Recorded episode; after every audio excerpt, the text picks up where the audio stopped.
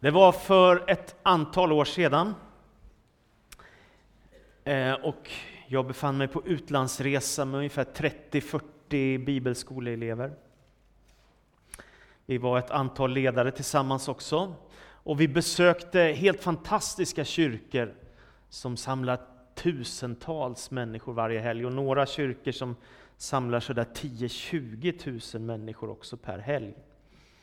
Så vi var väldigt berörda av gudstjänsterna och vi var väldigt berörda av det sociala arbetet som de här kyrkorna gjorde. För de hjälpte väldigt många människor, inte minst människor som hade problem med missbruk och droger. Så hade de boenden och de hade missbrukarvård och de hjälpte människor i nöd på alla möjliga sätt. En dag när vi var ute och åkte med våra minibussar så kom vi till ett köpcenter och flera ville gå in där och handla. Så vi bestämde oss för, här stannar vi med minibussarna och alla gick in utom jag. Jag vet inte vad det berodde på, men jag var ensam kvar av alla, hela gänget. Och så satt jag i min minibuss och så när jag sitter där så helt plötsligt så händer det som jag inte alls förberedd på. Ut kommer en kvinna med ett litet barn i sina händer och så börjar hon ropa på hjälp. Och ni vet, det är ganska tomt där. Det finns någon enstaka person där på parkeringen men de bara tittar och gör ingenting. Och jag sitter i min minibuss där en, en bit upp så kanske trettio till fyrtio meter därifrån. Och ser hon ropa på hjälp. Och jag inser jag måste ju göra någonting. Jag måste fatta ett beslut vad jag ska göra nu. Det står en kvinna här med ett litet barn i sina händer och skriker. Så jag öppnar dörren och jag kliver ur minibussen och jag springer fram till den här kvinnan som står där med det här lilla barnet i sina händer och så inser jag att det här barnet har svimmat av. Alltså någonting allvarligt har hänt med den här, den här lilla människan. Så jag säger till den här kvinnan på engelska då, hoppa in i min minibuss så kör vi iväg någonstans. Vet du var närmaste sjukhus ligger? Ja, det vet jag, sa hon. Och så tar vi in barnet och vi tar in barnvagnen och vi packar ihop allting och så kör vi iväg så fort som det bara går. Och när vi har kört en bit på vägen och börjar närma oss ett rödljus så ser jag helt plötsligt på höger sida så står en ambulans. Och jag blir så fruktansvärt tacksam och jag svänger in där bakom ambulansen, stannar ur bilen snabbt som bara den och knackar på fönsterrutan och säger precis som det är, jag skjutsar en kvinna som jag aldrig har sett förut med sitt lilla barn och barnet har svimmat av och ligger här i bilen. Ni måste hjälpa oss. Det, vi, det känns som att det är ganska akut. Barnet är väldigt varmt. Och så kommer ambulanspersonalen direkt. De öppnar dörren till minibussen. Lyfter ut barnet, tar in det i ambulansen. Knäpper upp kläderna och kommer badda det med lite svalt vatten och så. Och sen så gör de lite olika insatser på den här lilla människan. Och helt plötsligt så vaknar det lilla barnet till liv. Och så hör man lite barnskrik och man blir alldeles överlycklig och tacksam. Och inser att den här människan kommer att överleva. Och sen så säger ambulanspersonalen, nu tar vi hand om den här mamman och den här lilla barnet. Så du kan åka tillbaka till dem som du skulle vara tillsammans med. Så, så, att, så, så ska vi ordna detta. Det är ingen fara, vi kommer se till att barnet överlever, jag lovar. Och mamman, när hon ska säga tack och hej, det tror jag är en av mitt livs finaste upplevelser.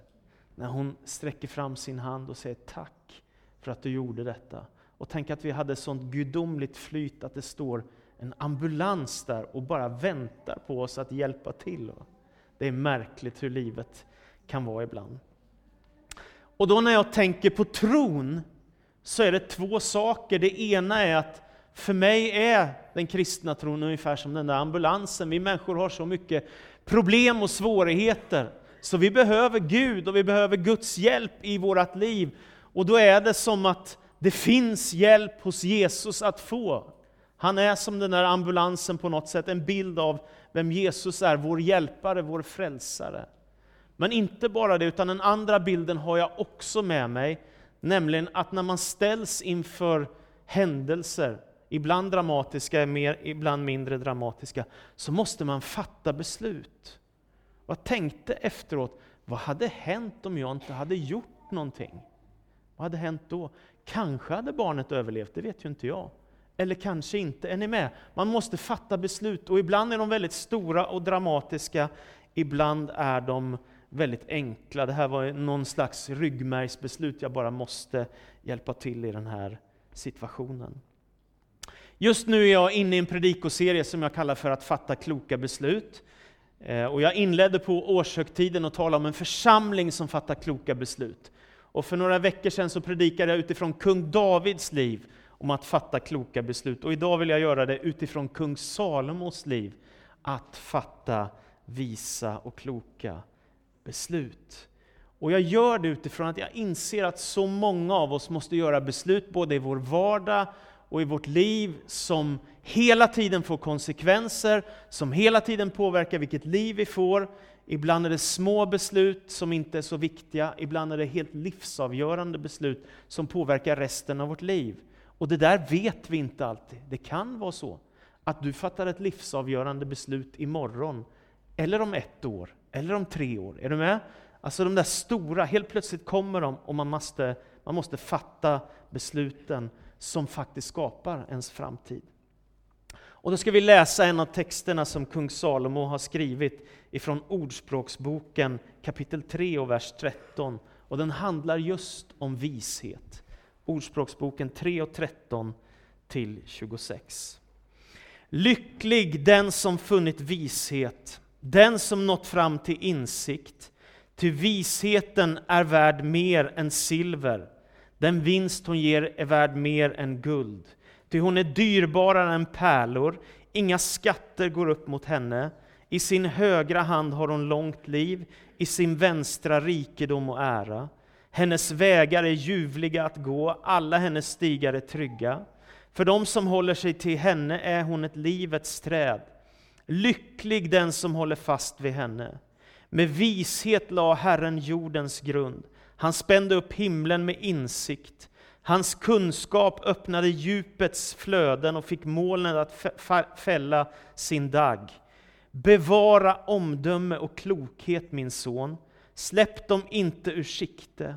De ska skänka dig liv och bli ett smycke för din hals. Då kan du vandra trygg, du kommer inte att snava. Då kan du gå till vila utan att frukta, lägga dig och sova lugnt. Utan rädsla för den oväntade fasan, stormen som drabbar de onda. Ty Herren ska ge dig tillförsikt och bevara din fot för snaran.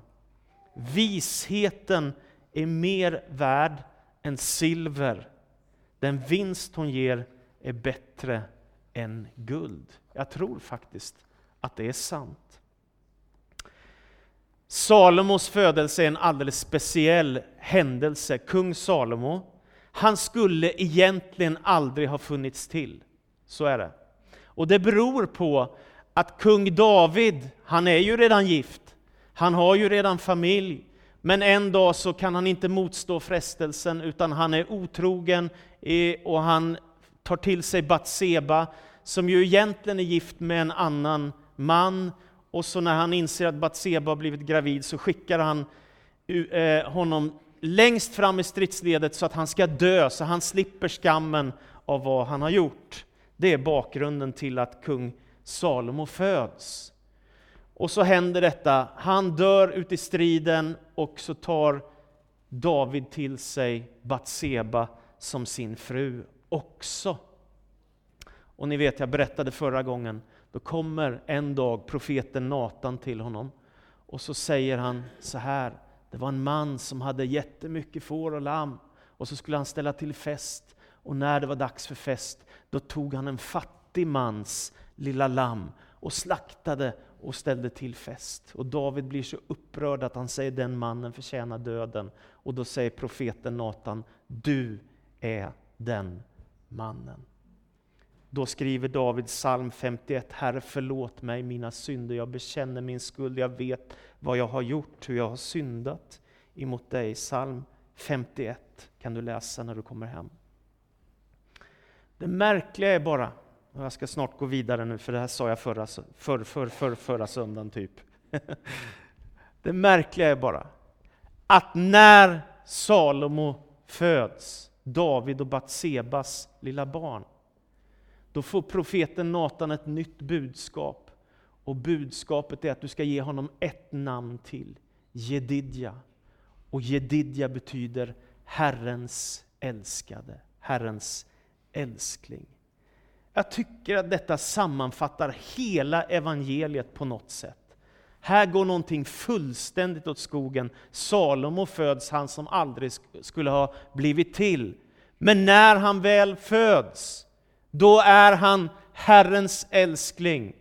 Gud älskar Salomo, fast han egentligen aldrig borde ha fötts. Han är en frukt av en far som var otrogen. Och så blir han till lite längre fram i David och Batsebas liv. Och då vill jag säga, jag har en hälsning till dig idag. Och det är att din födelse var inte en olycka eller ett misstag. Dina föräldrar kanske inte planerade dig. Men det gjorde Gud. Han väntade på dig. Och lyssna, för Gud finns inga oäkta barn. Han har inga oäkta barn. Han har bara äkta barn. Och han älskar varje människa lika mycket, lika högt. Och han har skapat alla människor till Guds avbild och Guds likhet. Så att vara människa är någonting alldeles fantastiskt. Du kan sträcka på ryggen och inse, jag är det vackraste som finns i skapelsen. Det finaste som Gud har gjort. Det är du och jag. Vi är människor skapade av honom som har gjort himmel och jord. Du är ett kungabarn. Du är ett kungabarn. Och han älskar dig, så räta på ryggen. Ditt liv har ett syfte, ditt liv har ett värde. Det kan hända att dina föräldrar inte har älskat dig så, så som du har förtjänat. Det kan hända att dina föräldrar aldrig har skjutit in de ord av värde som du borde ha fått i ditt liv. Men då gör den här boken det. Den skickar in det kärleksbudskapet och det är det värdet som du förtjänar. Som han vill ge dig för att du är hans dotter eller hans älskade son. Så går kung Davids liv mot sitt slut. David och Batseba har fått ett löfte. Och det är att Salomo, just han av alla Davids söner, ska bli kung och efterträda David som kung över Israel. Då händer något väldigt dramatiskt. Och det är att en av Salomos storebröder, Adonija, han bestämmer sig för att utropa sig själv till kung över Israel fast han inte har fått det löftet av sitt far. Så han tar med sig femtio män och hästar och vagnar och sen så far han ner till en plats och så utropar han sig till kung över Israel. Och det här får Batseba och Salomo höra och de inser att det är fara för vårt liv om det här fullbordas. Så de går in tillsammans med profeten Natan till kung David. Och så berättar de för David, vet du vad som har hänt? Att Adonija, han har utropat sig till kung över Israel. Kung David, som är gammal och sjuk och döende, är lugn och säger bara, ge Salomo min åsna. Och sen ska han rida ner till en plats som heter Gishon. Och så ska han ta med sig prästen Sadok och profeten Natan. Och sen ska de smörja honom till kung. Och sen ska ni ropa ut, länge leve Salomo som är kung över Israel. Precis det gör de. Och det här ropet börjar gå över Jerusalem. Det är så många människor som hör det här ropet och som stämmer in i ropet. Så det hörs ända ner till Kidrondalen nedanför Jerusalem. Och Adonija, hans halvbror, som själv har utsett sig till kung, han hör ropet. Och då inser han vad han har gjort. Han blir livrädd för han tänker, nu kan de ju ta livet av mig, jag som har svikit min far. Och så ger sig Salomo tillbaka hem och så sätter han sig på kung Davids tron i palatset i Jerusalem. Och då vill jag säga detta till dig för det andra. När det gäller viktiga uppdrag i livet, så agera aldrig ohederligt för att få dem.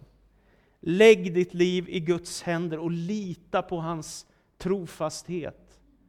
Alltså försök inte hitta genvägar. Det finns inga genvägar till viktiga saker.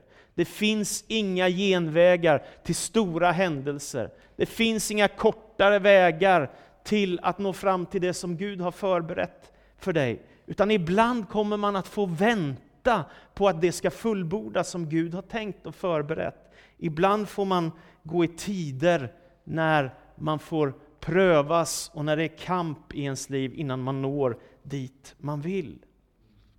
Ibland är det också så att det är någon annan som kommer dit du hade tänkt att du skulle få komma. Visst är det märkligt, man tänker dit ska jag. Och så är det någon annan som kommer dit istället. Så kan det vara ibland också. Och så tänker jag, det är inte hela världen. Kom ihåg, jag lyssnade på Charles Blake i U S A, en av de häftigaste afroamerikanska predikanter jag har hört. Han predikar med orgel i bakgrunden så det svänger i hela hans kyrka med tusentals sittplatser. Och eh, jag kommer ihåg, jag hörde han predikan och så sa han, ja, de funderade på att välja mig till biskop. Men de tog en annan. Men jag är second man.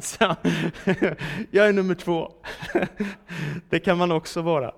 Att man måste inte alltid nå längst och vinna alla tävlingar. Utan man får gå den väg som Gud har kallat den på. Och sen har jag märkt så här. Att när människor är trogna i sina uppdrag. Och när människor bygger förtroende i sitt liv. Då öppnas det alltid dörrar för tjänst på olika sätt. Däremot om man är en väldigt svekfull person och ljuger och luras, då stängs dörrar ganska kvickt. Därför är det viktigt att bygga förtroende så att du kan uppnå det som Gud har förberett för ditt liv och det som han vill för dig. Det är viktigt. Sen kommer Davids avskedsord till Salomo när det är dags för David att ta sin sista suck i livet. Och man fascineras, tycker jag, varje gång man sitter vid någon människas dödsbädd och får höra några av de sista orden vad människor säger för någonting. Och en av dem som var medlem i vår församling, hon hette Kajsa Hane. Jag tror hon var nästan upp mot nittiofem år gammal när jag satt vid hennes dödsbädd. Och så sa hon de här orden jag berättat någon gång förut. Gud har varit så innerligt god emot mig. nittiofem, nittiofyra, nittiofem vad hon var. Gud har varit så innerligt god mot mig. Det var de sista orden jag fick av henne. Så oerhört vackert. När David ska säga till Salomo sina sista ord så inleder han så här. Håll vad Herren din Gud har befallt så att du följer hans vägar och rättar dig efter hans bud. Då ska du ha framgång i allt du gör och var du än vänder dig. Och Herren ska uppfylla det löfte som han gav till mig. Men det stannar inte där, utan han börjar be för Salomo och välsigna honom. Och så, så säger han så här. Ge min son Salomo, Herre, ett hängivet hjärta så att han håller dina bud, stadgar och föreskrifter och följer dem i allt och uppför den byggnad som jag har gjort förberedelse för. Och David sa till hela församlingen som var där, prisa Herren er Gud. Och då prisade de alla Herren, sina fäders Gud. Och de bugade sig och föll ner. Och då vill jag säga detta. För det tredje. Glöm inte att be för dina barn om du har barn. Du kanske har syskonbarn eller, eller andra vänners barn som du också kan be för. Välsigna dem. Livet har så otroligt många utmaningar att de behöver dina förböner. Och tvärtom, du som är ung, lyssna på de som har gått före dig. Och du kommer märka när du umgås med människor som är äldre, här finns en som har vishet. Här finns en som har livserfarenhet, som kanske har fostrat barn trettio fyrtio år före dig. Eller som har gått igenom en sjukdomsperiod långt innan du var född. Eller som har läst böcker innan du ens var påtänkt. Lyssna på människor som har vishet som kan vägleda dig och ge dig kloka råd när du står inför svåra livsval. Visheten är mer värd än silver och den vinst hon ger är mer värd än guld. Det är viktigt att fatta visa beslut. Och så står det om Salomo när han nu får kungamakten och när han får ta över och nästa generation träder fram. Så står det i första kungaboken, tredje kapitlet och den tredje versen. att Salomo älskade Herren och han följde i sin fars fotspår. Han gjorde som kung David hade sagt till honom. Och en natt i en dröm så talar Gud till kung Salomo. Och så säger han till honom så här: be om vad du vill och jag ska ge det. Och då ber kung Salomo: det är du, Herre, min Gud, som har gjort mig till kung efter min far David. Och här står jag nu, ung och oerfaren, mitt i det folk som du har utvalt. Ge din tjänare ett lyhört sinne så att jag kan skipa rätt åt ditt folk och skilja mellan gott och ont. Och det står i texten när man fortsätter att läsa att det behagade Gud att Salomo bad om vishet och inte om rikedom eller lycka, utan han bad Gud om vishet att fatta kloka beslut. Och tack vare det så svarar Gud på hans bön. Och inte nog med det, han välsignar honom också med framgång och rikedom, vishet, ära och makt. Jag lyssnade för ett tag sedan på Joyce Meyer, och Joyce Meyer är en av U S A:s mest populära förkunnare och författare bland kvinnliga ledare så att säga. Och hon berättade en berättelse som jag, som jag tyckte rörde vid mig. Hon berättade om sin bror. Joyce Meyer, när hon har konferenser så kommer det kanske tio tusen personer och lyssnar på gudstjänster och konferenser som hon anordnar på olika platser. Hennes böcker har väl sålt i hundratusentals och kanske miljontals exemplar. Mycket vägledning för vardagslivet. Men så berättar hon om ett livsår som hon har. Om sin bror. Och hennes bror har inte alls lyckats med livet som hon har.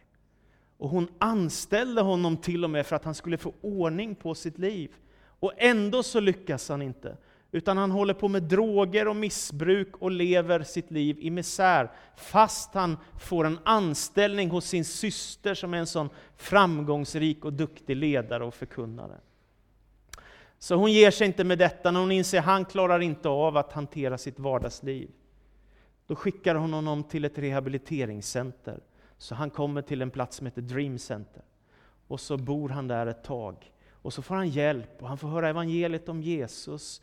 Och han får höra budskapet om frälsning. Och han får drogrehabilitering och hjälp. Och är tillsammans med massor av människor som kämpar också för sina liv. Och han får goda ledare som hjälper honom med sitt liv. Och ändå efter ett tag så lämnar han den här platsen. Och så berättar Joyce Meyer: och det slutar med att min bror dör i missbruk. Är ni med? Två syskon. Den ena lyckas hur mycket som helst. Det går hur bra som helst. Och den andra drogar ihjäl sig. Vad är, hur kan människor ifrån samma familj hamna i så olika omständigheter och få så olika konsekvenser? Ja, det har ytterst med vilka beslut vi fattar. Sen kan vi vara olika sköra, olika sårbara. Vi kan ha olika personligheter. Vi kan ha psykiska problem. Jag vet, allt det där. Och ändå till sist är det ändå: vilka beslut fattar jag i mitt liv som leder till liv eller leder till död? Det finns ett program på T V, har ni sett det? Lyxfällan. Unga människor som kan ha hundratusentals kronor i skuld fast de har tre tusen i månaden i inkomst. Alltså, hur kan vi göra så ovisa beslut ibland? Det är märkligt. Hur kan föräldrar som har små barn supa sig onyktra och inte kunna hantera sina egna barn? Är det inte obegripligt? Hur kan vi göra så som människor? Hur kan det komma sig att föräldrar och barn ibland får så stora konflikter att de slutar prata med varann? Ja, det är ovisa beslut, va? Hur kan det komma sig att en människa som har mött Gud, upplevt Jesus, blivit fylld av den heliga ande, firat nattvard, blivit döpt i vatten, helt plötsligt går bort ifrån Gud och gör något helt annat med sitt liv? Hur kan det komma sig? Ovisa beslut. Men tvärtom finns det också visa beslut. Hur kan det komma sig att någon som blir djupt sårad av en vän ändå kan förlåta och gå vidare och ändå liksom hålla ihop den där relationen? Hur kan det komma sig att en arbetsgrupp på ett jobb som verkar helt hopplös plötsligt får ordning och reda på sina konflikter? Jo, för att man reder ut besluten och fattar, fattar visa beslut. Reder ut konflikterna och fattar visa beslut. Hur kan det komma sig att någon som inte alls har en kristen bakgrund och inte vet något om Gud, helt plötsligt mitt i livet kan hitta Jesus och lämna sitt hjärta till honom? Och det är kloka beslut, visa beslut. Ovisa och visa beslut, det skapar vår framtid. Så kommer dagen då det är dags för Salomo, hans allra största livsuppdrag. Och det blir att bygga templet i Jerusalem till Guds ära. Kung David fick inte bygga templet för att han hade varit en stridsman och krigsman. Han hade krigat mot andra folk och på det sättet hade han blod på sina händer. Därför säger Gud till kung David, du kommer inte få bygga templet i Jerusalem. Därför att du är en stridsman. Men din son, han som inte ska strida, han kommer att få bygga templet i Jerusalem. Och ni som har stått på Olivberget i Jerusalem som jag har gjort, ni har sett den här utsikterna, hela den här tempelmuren som är gigantiskt stor, som flera fotbollsplaner i, i yta, där templet som Salomo en gång byggde stod. Det blir ett gigantiskt byggprojekt och nu har David förberett för nästa generation så att nästa generation kan haka i och Salomo kan vara redo att ta över. Det blir ett otroligt stort projekt. trettio tusen israeliter börjar jobba med cederträ från Libanon för att använda till tempelbygget. sjuttio tusen av andra folkslag som bor i Israel får nu uppdraget att frakta bördorna som ska komma till Jerusalem som behövs hjälp med. åttio tusen människor utses ifrån andra folkslag i Israel att hugga stenblock som ska bli grunden för Jerusalems tempel. Så ni fattar, det rör sig om mycket mer än hundrafemtio tusen människor som är igång och arbetar på detta tempel som ska byggas och hela den här tempelplatsen som finns i Jerusalem. Nu skulle det byggas med tre block, eller med tre olika avdelningar, det här templet. Och man jämnar Moriaberg i Jerusalem för att kunna göra detta. Och då är det tre saker som ska byggas. Det första som byggs, det är en förgård. Det är utanför templet, som ni ser här. Det finns tre olika avdelningar i templet och jag ska beskriva dem. Utanför templet så finns en plats för prästerna. femtio meter bred och hundra meter lång. Där fanns ett stort brännoffersaltare där man kunde offra för att få syndernas förlåtelse. Den platsen finns där, som prästerna hade tillgång till bara.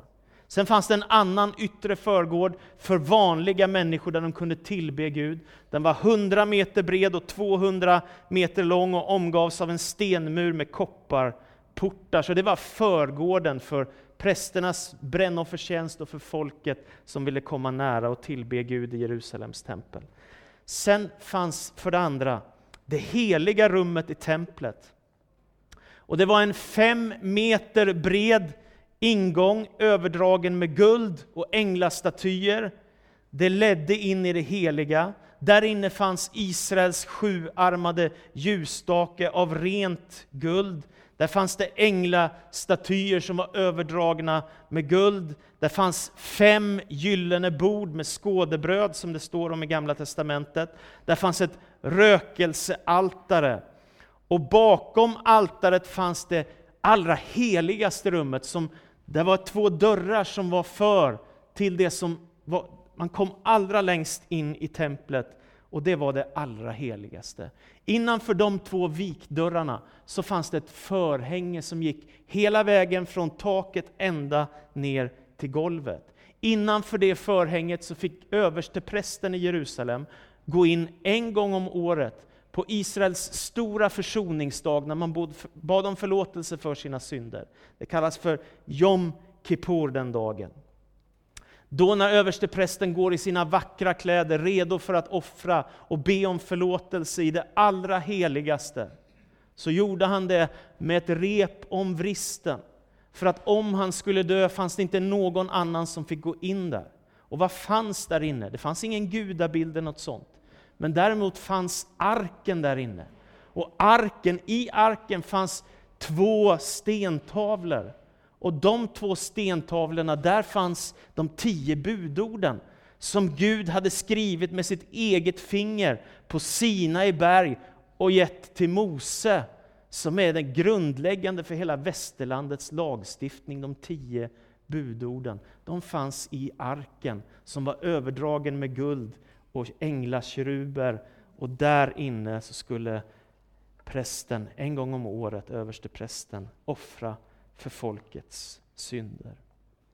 Nu när templet stod färdigt så bars arken in av prästerna med stentavlorna som Gud hade fått av Mose. Och då står det att när arken bars in i det allra heligaste så fylldes hela Guds tempel med som en molnstod. Som en slags bild av att Gud är närvarande i det som händer nu. Han är här med sin härlighet och med sin närvaro. Gud uppenbarar sig själv. Och det är så starkt att prästerna kan inte göra tjänst för Gud. Så stor är Guds härlighet. Det här är en historisk dag för Israels folk. En dag som de aldrig någonsin glömmer. Detta är den viktigaste händelsen sedan Mose fick lagtavlorna på Sinaiberg. Nu står de där med ett färdigbyggt tempel och Gud har bekräftat sin närvaro i detta tempel. Och det visar Israel att det är, de är hans utvalda, älskade folk. Och då vill jag säga för det fjärde: lita på de löften som Gud har gett i sitt ord. Han kommer att fullborda det som han har sagt förr eller senare.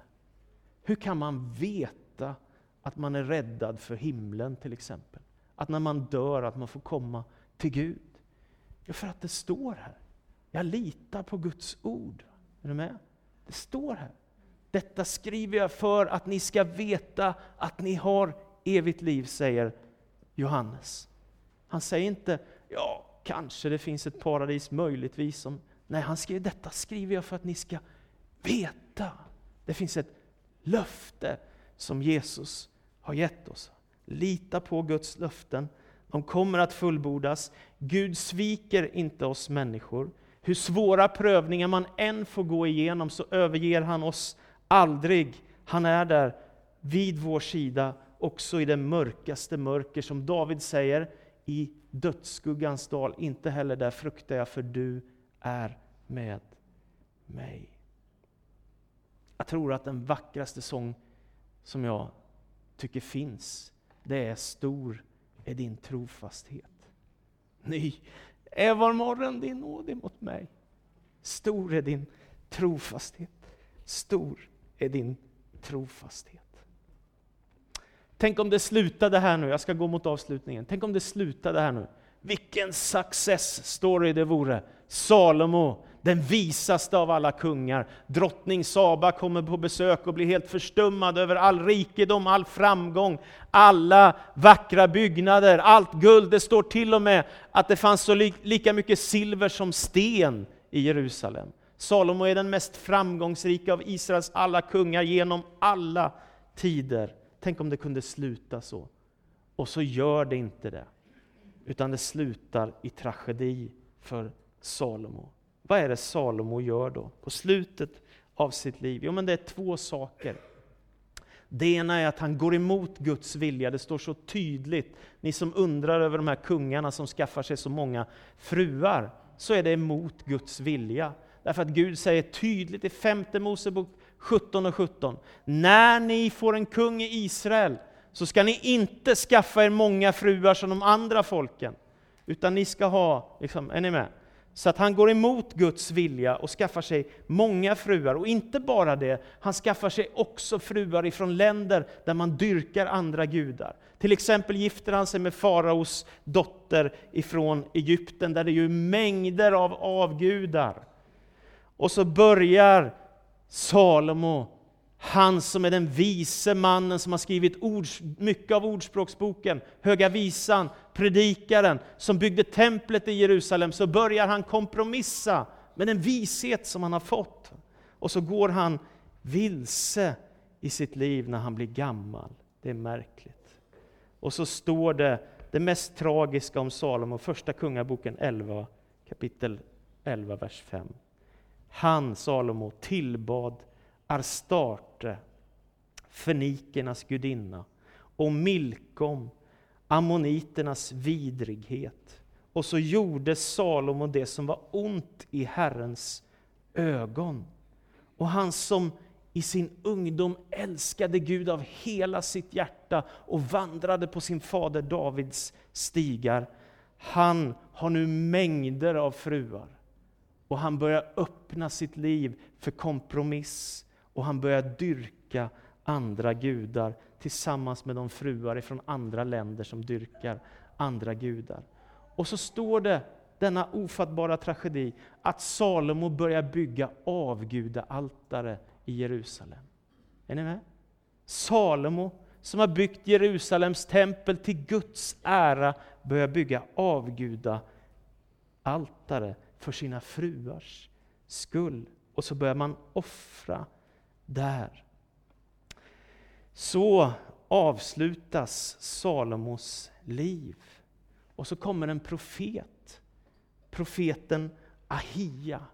Och Ahia, han gör något märkligt. Han tar av sig sin mantel. Och så säger han, detta Israels folk ska splittras. Och så river han sönder sin mantel i tolv delar, de tolv stammarna som Israel hade. Och så delas Israels folk i tvåhundra år, förenas de aldrig. Utan detta är en konsekvens utav Salomos synd. Så när hans son Rehabeam ska ta, ska ta över efter Salomo, så är det precis tvärtom. Som när David, han syndade i sitt liv, men han bad om förlåtelse och kunde lämna över ett stort rike till Salomo. Salomo är precis tvärtom. Han lever ett succéliv ända till slutet. Då vänder han sig bort ifrån Gud och in i avguderi och går fullständigt vilse och drar dom över sig och sin familj. Och Rehabeam, hans son, får ärva någon liten stam istället för ett stort rike som Salomo hade. Och då är det sista jag ska säga.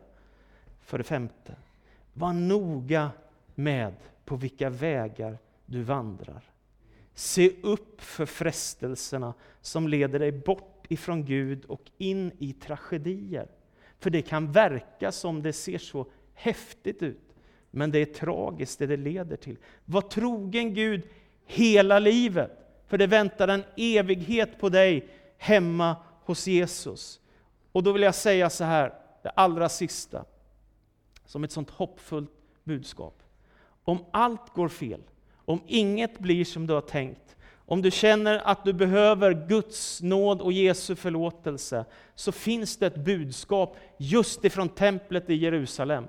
Om du tar tillbaka den bilden på, på templet, så är det så att när Jesus dör på Golgata kors, så händer detta att när Jesus ropar ut, det är fullbordat, då brister förhänget i templet ända uppifrån hela vägen ner, och vägen in till det allra heligaste står vidöppen. Och det finns ett budskap i detta, och det är att Gud öppnar dörren genom Jesus Kristus till sin närvaro, till sin frälsning för varenda människa som vill ha med honom att göra. Det finns ett evigt liv, det finns förlåtelse för våra synder, det finns en väg till Guds närvaro genom Jesus Kristus. Så öppna ditt hjärta för honom. Det är den största vishet en människa kan upptäcka. Så ber jag dig, himmelske Fader, att du skärper mitt sinne, att du vägleder oss alla. Jag ber om välsignelse över var och en av oss. Herre, du vet att vi behöver din hjälp. Du vet att vi behöver din vägledning. Så kom, helige Fader, och verka i våra hjärtan. Ge oss den vishet som är mer värd än silver. Som ger betalning, bildligt talat, i guld, Herre. Jag ber om det. Vi kämpar alla med våra liv. Vi kämpar alla med våra beslut. Och därför så ber jag, Herre, hjälp oss att fatta beslut idag som blir till välsignelse imorgon och inte förbannelse. Och när det har gått fel så ber jag, förbarma dig, Jesus. Du vårt hopp och du vår frälsning.